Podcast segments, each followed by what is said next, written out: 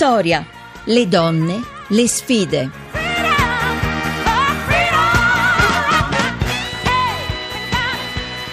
Ancora buon pomeriggio da Maria Teresa Lamberti, proseguiamo il nostro appuntamento di oggi con Vittoria e in qualche maniera vogliamo proseguirlo con, eh, ricollegandoci insomma, alla giornata di ieri, no? eh, sciogliamo una specie di filo, di filo conduttore che ci riporta nuovamente a parlare di femminicidio e proseguiamo parlando però eh, Ancora di, di, carcere, così come abbiamo fatto prima con eh, la, una delle nostre ospiti. Perché? Perché vogliamo riflettere insieme con la nostra ospite che cosa significhi nella, in alcuni casi rieducare. Lo facciamo naturalmente come è ovvio che sia in questa seconda parte di programma con eh, il, una delle nostre ospiti giornaliste, in questo caso Sara Del Corona, giornalista di Marie Claire. Buonasera.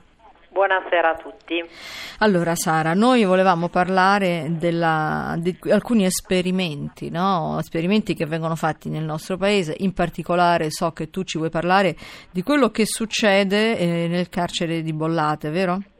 Sì, allora eh, è un carcere modello, in Italia ha già dato prova di essere all'avanguardia da molti punti di vista ma diciamo, il progetto che sta seguendo dal 2005 in realtà e, che ha dato già dei risultati ottimi è particolarmente interessante. Eh, si tratta di un percorso sperimentale dedicato ai sex offenders, quindi a coloro che eh, sono stati autori di uh, violenze sessuali uh, nei confronti di donne e, ed è gestito da un pool di criminologi, psicologi, educatori, c'è un arte terapeuta e diciamo il carcere di Bollate ha messo a disposizione un intero piano mm-hmm. per questo uh, uh, trattamento che si chiama trattamento intensificato per autori di reato sessuale, intensificato sì. perché uh, richiede un minimo di un'ora e mezza al giorno. E, um, ed è gestito dal CPM che è il Centro Italiano per la promozione della mediazione. Quindi in sostanza allora, questo esperimento vuole tentare di evitare il rischio che le violenze siano compiute esatto, ancora di fatto? È proprio quella di, eh, come dicono loro, eh, il loro obiettivo è salvare la prossima vittima sì. e, e, devo dire che i risultati sono incoraggianti perché in dieci anni eh, di lavoro eh, su 248 persone trattate, solo 7 eh, sono andate incontro a una recidiva.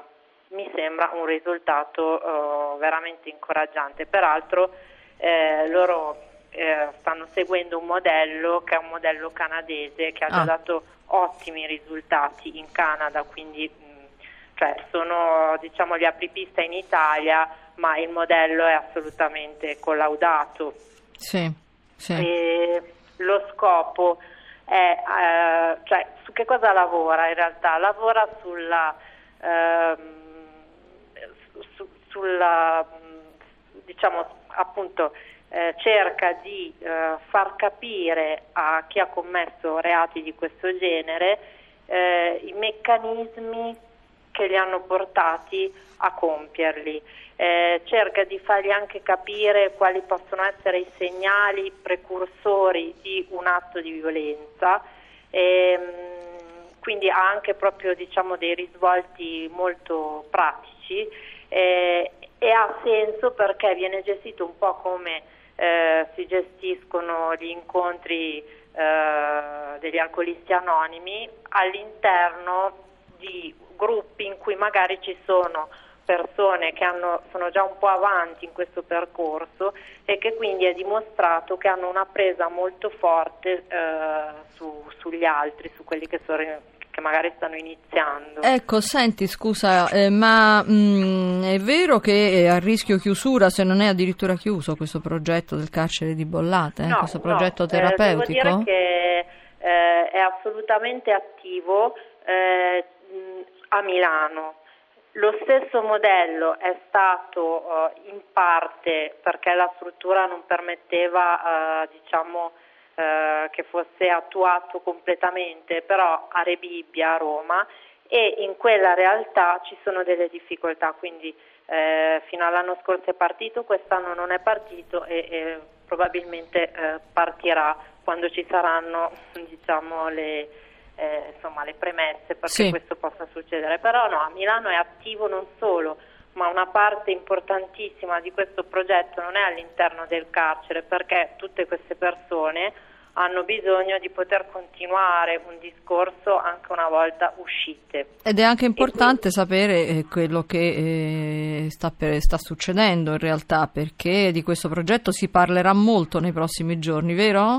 Sì, si parlerà moltissimo eh. perché il 13 aprile esce nelle sale italiane e il 14 per esempio al Cinema Beltrade di Milano eh, un documentario che si intitola Un altro me, diretto da Claudio Casazza sì. e eh, racconta tutto questo processo all'interno del uh, lavoro, il percorso e, e quindi ci farà conoscere un po' meglio no? questo progetto interessantissimo. Sara del Corona, grazie di essere stata con noi. Grazie. Grazie a voi, salve. Ed in chiusura di programma, come sempre, Maria Grazia Putini in studio con noi per parlare di eventi legati alla cultura e, e comunque tutto quello che anche le donne può interessare.